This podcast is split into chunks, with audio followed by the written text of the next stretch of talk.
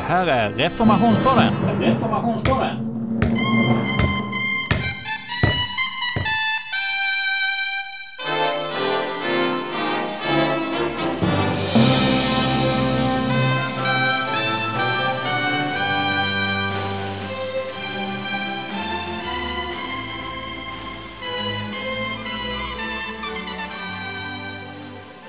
Ja, här i Reformationspodden kommer vi nu under oktober-november få eh, högtidlighålla minnet av reformationen. Och till vår hjälp har vi Thomas Appelqvist, teologie doktor i eh, Martin Luthers böneteologi. Han har varit runt och träffat ett antal gäster som han har intervjuat och samtalat med om vad reformationen betydde och innebar då på 1500-talet och vad det var för upptäckter reformatorerna gjorde i Bibelns värld. Men också vad som eh, reformationen har för betydelse in i vår tid. Och nu inför dessa eh, programserier med Reformationspodden kommer vi nu under några veckor att eh, med jämna mellanrum eh, släppa presentationer av eh, de gäster som Thomas intervjuar. Och först ut är en presentation av Magnus Persson. Jag står här i Malmö och pratar med Magnus som är pastor i en församling som heter United. Och jag tänkte att första frågan ska få bli att du får presentera dig själv och din församling. Och eh, jag är ju här därför att ni har gjort en resa och eh, läser Luther och är intresserade av reformationen. Eh, och och ja, lägga lite fokus just på det här hur ni kan ha kommit att intressera er för Luther. Mm. Personligen då, Magnus Persson, 44 år gammal. Pastor och grundare av United Öresundskyrkan.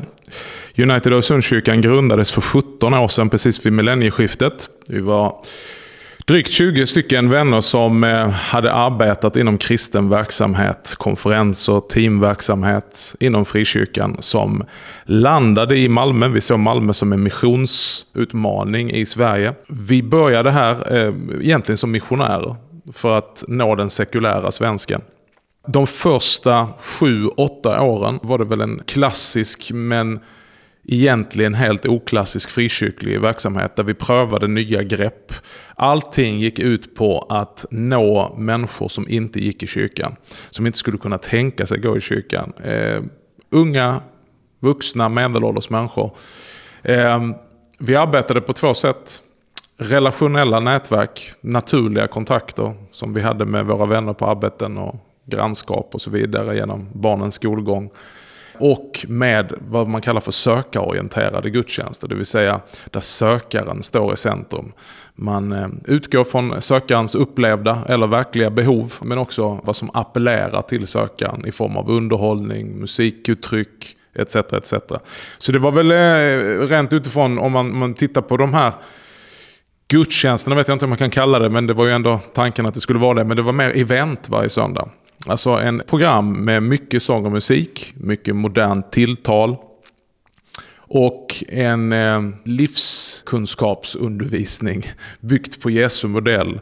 Eh, med då Jesus som föredöme än Jesus som frälsare. Det här drog väldigt mycket folk. Men man kan säga att när vi hade som mest med folk och vi stod på eh, toppen av vår framgång, om man nu ska ja, många andra kallar det i alla fall för framgång. Så upplevde vi själv i ledarteamet att någonting eh, nej, det här står inte rätt till. Det, här finns, det, en, det finns en tumhet i detta. Det fanns också en rastlöshet. Och det fanns ett orimligt krav på att hela tiden bara göra nya saker. Eh, och vi kan väl säga att vi hade en, lite av en besökelsetid. Alltså att Gud själv grep in i våra liv och eh, drog oss till skriften.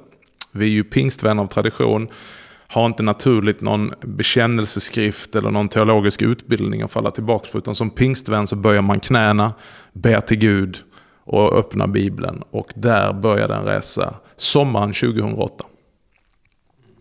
Och man kan väl säga att efter några år när, den, eh, när de rötterna fick tränga sig djupare så ledde studiet av skriften till att okej, okay, vi behöver hitta hur vi läser skriften, i vilken teologisk tradition läser vi skriften och så började vi läsa både kyrkohistoria och systematisk teologi och ja, började det här studiet. Då. Någonstans där på den resan runt, ja, för cirka sju år sedan, så eh, började jag faktiskt läsa Luther för första gången. Då hade jag varit pastor ungdomspastor, evangelist. Men i min tradition hade jag inte kommit i kontakt med Luther på det sättet. Jag hade nog den gängse karikatyren av Luther. Eh, kände väl liksom ytligt till reformationen och att vi är protestanter, men tyvärr inte mycket mer än så.